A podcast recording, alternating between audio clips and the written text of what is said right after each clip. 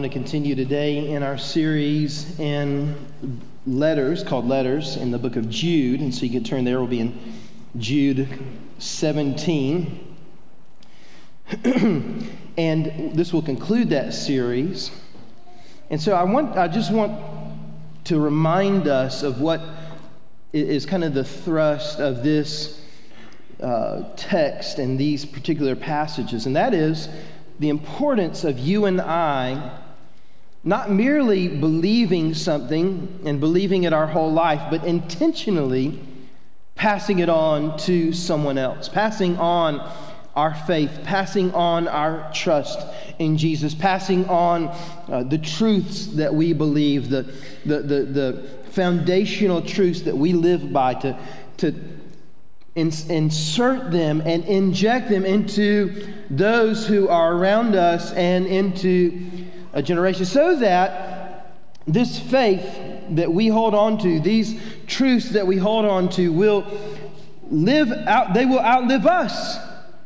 And think about how amazing these things are because th- this, this truth has been around for centuries and yet it still remains, it still thrives. Christianity Though in America has had its uh, stalemate, it's kind of declined in a lot of ways. Across the world, it's, it's bigger than it's ever been. It's growing, constantly expanding, and the Spirit is moving all across, all across the gro- globe. And the, the church is being uh, passed on. The truth is being passed on. Our faith is being passed on. And part of the reason I think that the American church has come to a halt as far as growth is concerned is because we've become complacent. We've become comfortable. And whether we intend to or not, we are not actively, intentionally focusing on ensuring that this passes on to a new generation. So that one day when we do depart this world, the truth will continue on. That's the way that the Lord has seen fit to design it to take place. It will never end. It will continue on. It will continue to flourish and grow. The question is will you and I be in a place where we are the ones in the conduit for it to grow? Are we the ones propelling it on and forward? That's what Jude was trying to do as he was concerned about these people coming in to this particular group of Christians that he was writing to and they had come in with these false teachings and and they were really focused on uh, sensuality and license to do whatever they wanted to, particularly as, as it concerns sexual immorality. But and, and so Jude is saying, no, that, that's not how this works. That's not what's uh, to do here. That's not how this is supposed to happen. And so he writes to these Christians that he knows, and he says, hold to the truth, hold fast to your faith. Don't let anyone rip it from you, don't let anyone try to take it away. And that's important for us to understand and to realize. And we come to verses 17 through 25, and we understand uh, uh, what we are to actually do. So uh, Jude takes a, a, a great amount of time setting up what the problem is and what's happening and why it's happening and that we should be ready to contend our faith. But then he gives specific instructions in these final verses on what we need to do and how we need to do it. And last week we spoke of the idea of the righteousness that we Christians are clothed in, that you and I are clothed in Jesus' righteousness, so that when God looks at you and I as, as Christians, as those who have trusted in Him, those who have, have believed in Him, then God no longer sees Derek's righteousness and the lack thereof or how filthy that is. He now sees bright linens. He sees me clothed in the righteousness of Christ, the perfect righteousness of Christ. And we talked about that last week. And today we'll continue the thought about how you and I can be presented to God ultimately. And in the end, fully blameless, without blemish, without spot, fully clean, fully righteous in God's eyes, and that you and I can come to Him no matter what we've done, because that's not what defines us any longer. What defines us is what Jesus has done on our, on our behalf and for us.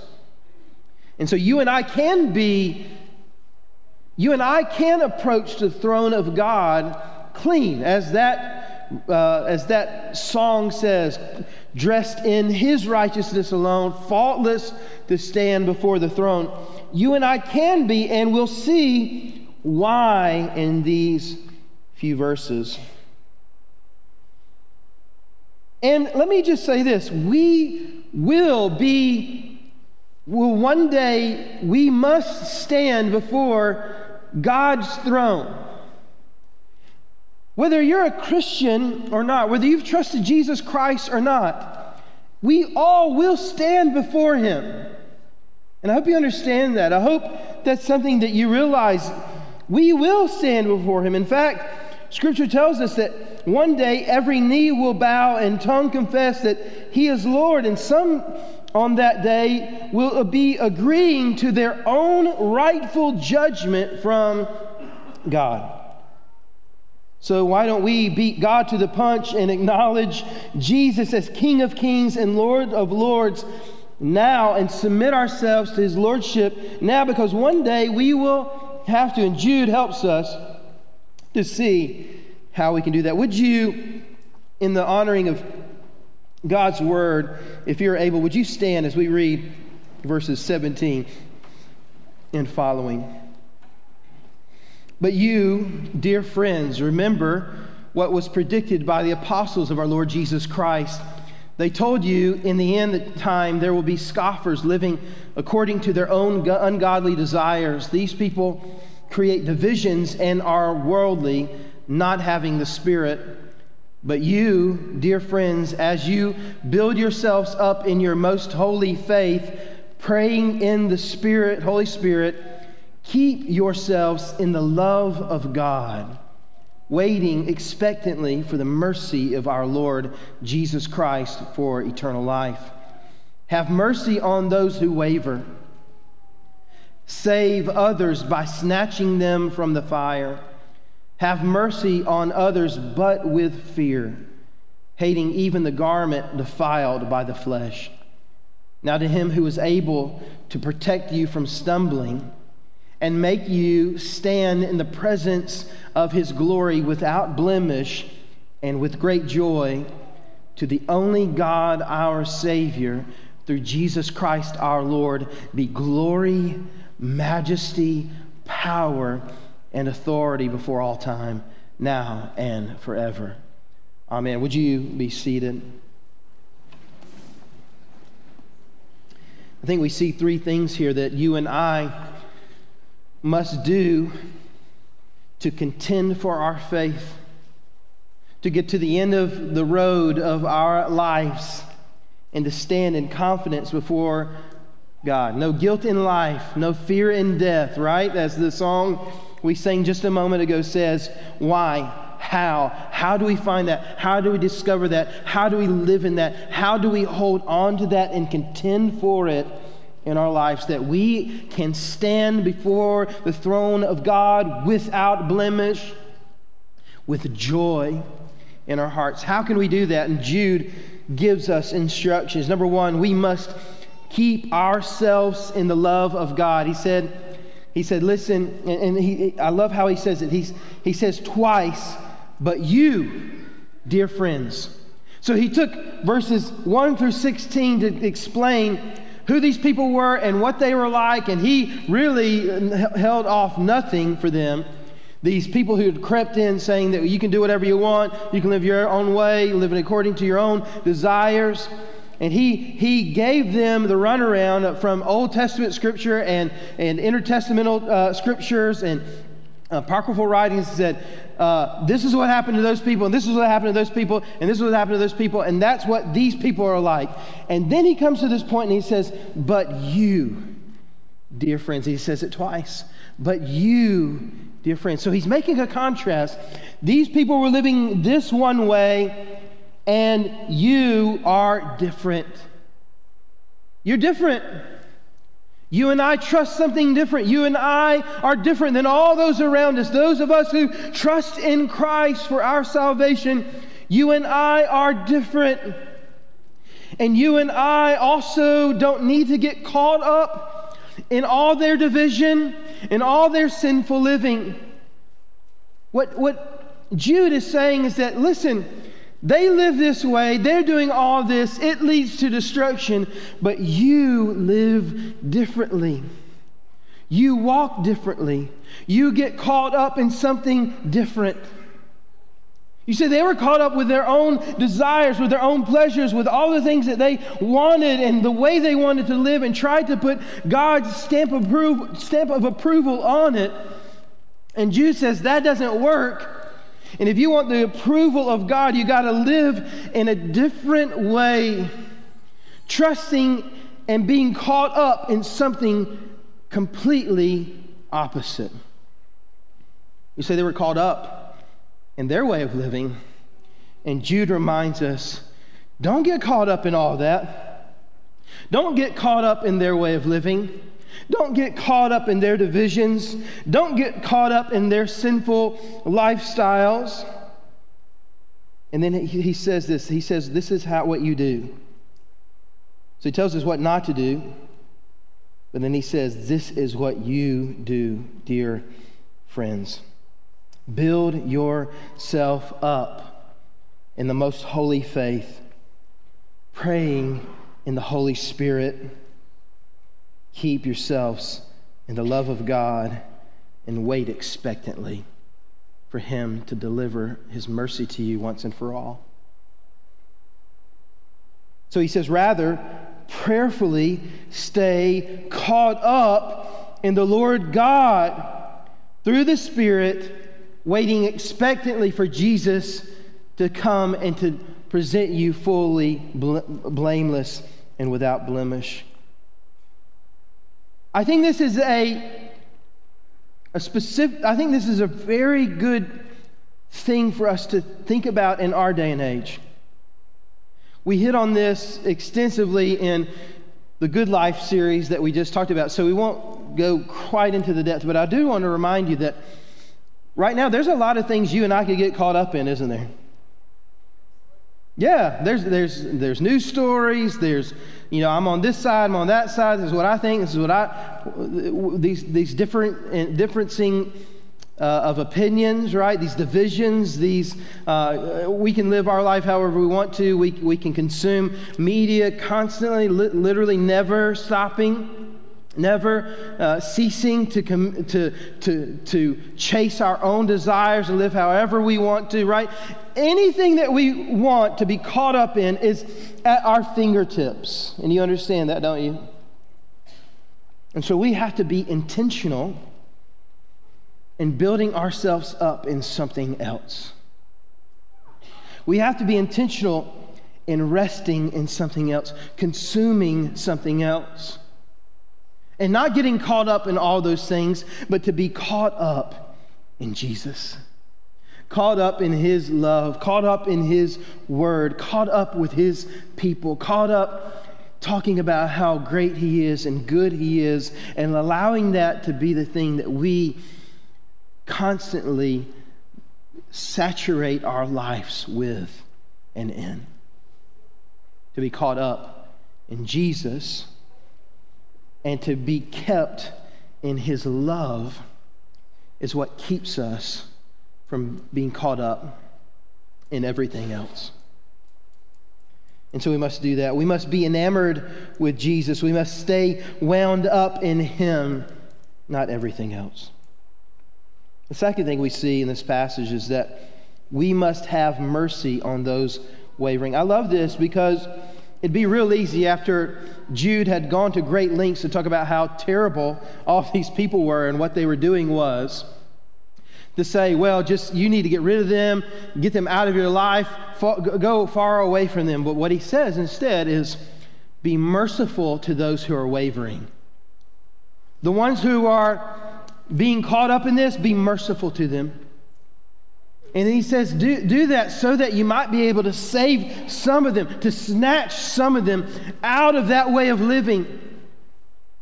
You see, if we only seclude ourselves away from the rest of the world in fear and in trembling and only waiting for Jesus to come back, and we never engage with anyone who's wavering or anyone who's destined for the destruction that Jude mentions, if we only ever hold ourselves away up in our own bunkers, well, who, who will go to them to rescue them from perishing? Who will go to them to show them the mercy of Christ? Who will go to those people to help them to see there is a better way? There's more to life than what you are experiencing. There's more to life than pursuing your own desires. There's more to life than divisions and difficulties and political agendas and all of these things that we get caught up in. There's more to life than that. And if you and I, as Christians, are only keeping ourselves away from all of them to protect ourselves or to live our lives in this way and just waiting on Jesus to come back and never engaging people like that, where will they find his mercy? Romans 11 tells us that we are the, the ones who deliver the gospel of peace.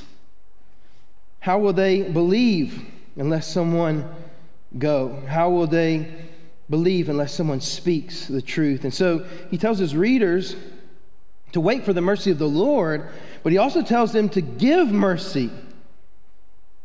He states that if we do that, we might be able to snatch some from the fire. He says the second time to have mercy, but this time he issues a warning.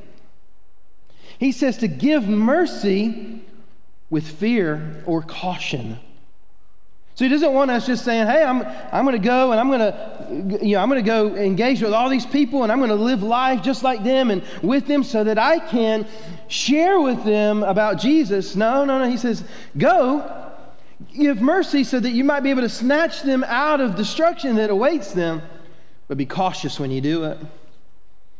You see, there's, there's several ways of, of, of thinking. Some think, like I've already described, you know what? Jesus is coming back one day. I'm just going to wait until he comes back, and I'm going to keep that away from me, and I'm going to hold up and just read my Bible and keep to myself and keep to my people. And then there's another thought that I, you know, I've got this message. Let me go and let me go to all these places. Let me do everything that they do.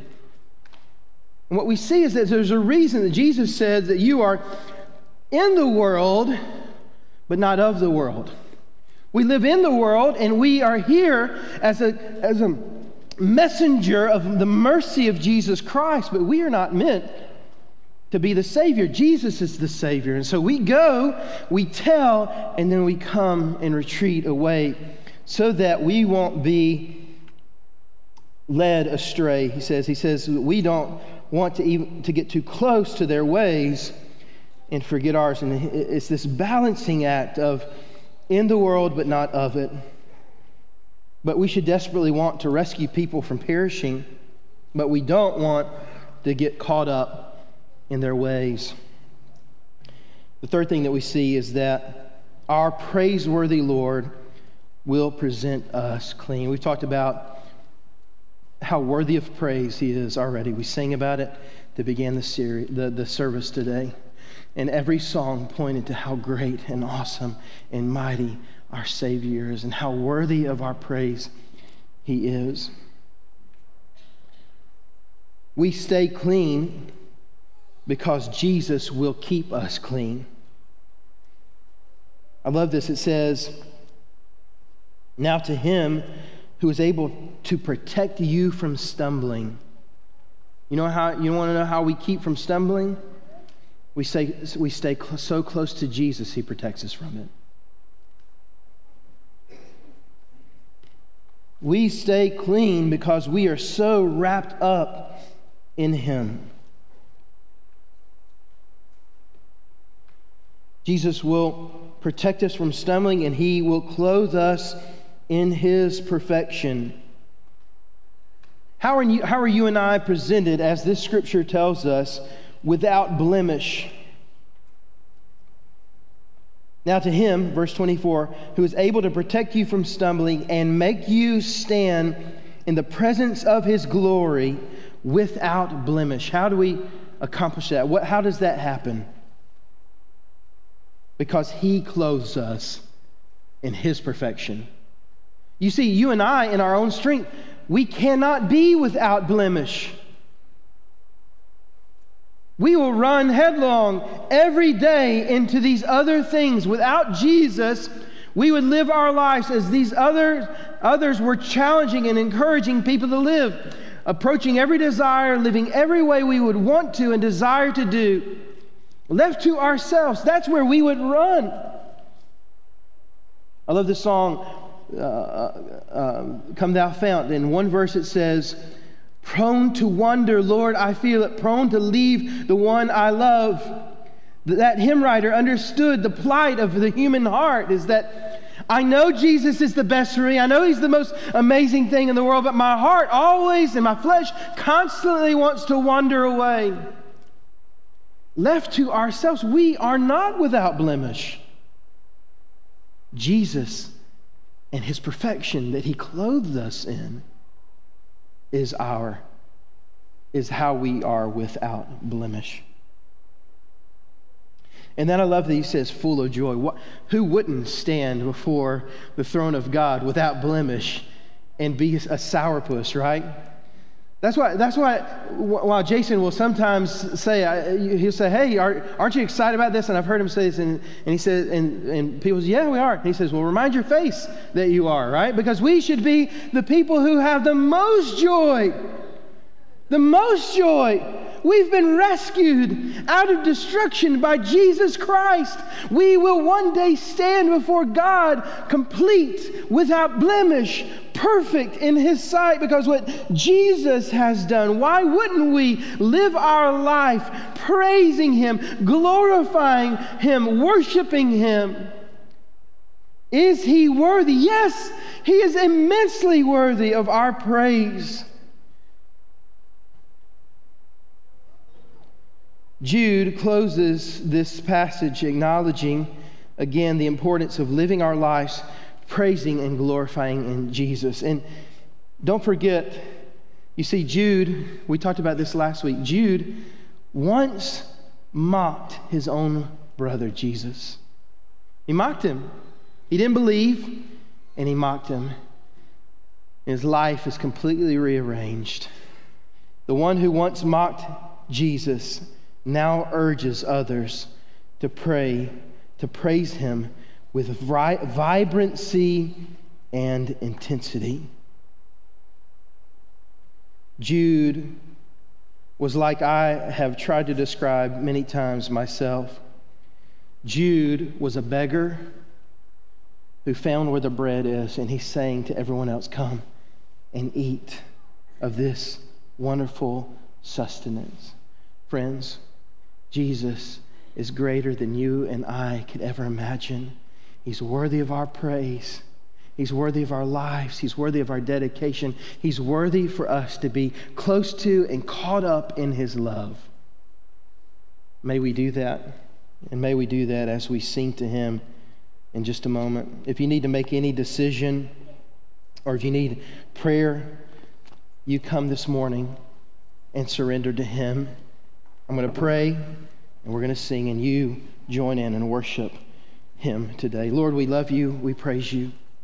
We thank you for your love, for your mercy, for your grace. We thank you that, Lord, you are worthy of our praise, Lord. You have accomplished our salvation, Lord. You have clothed us in righteousness through your death on the cross and through your righteousness, Lord. And when we believe in you, you replace our unbelief and our sin, you replace it with righteousness and forgiveness. And so, Lord, it's the great exchange. It's, it's a really bad deal on your part, but Lord, I'm so thankful that you're willing to take what I had to offer, which was nothing, and replace it with immeasurable riches that are found only in you, God.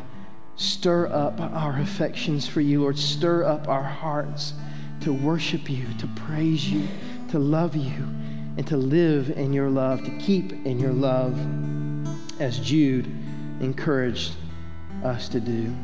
It's in Jesus' name that we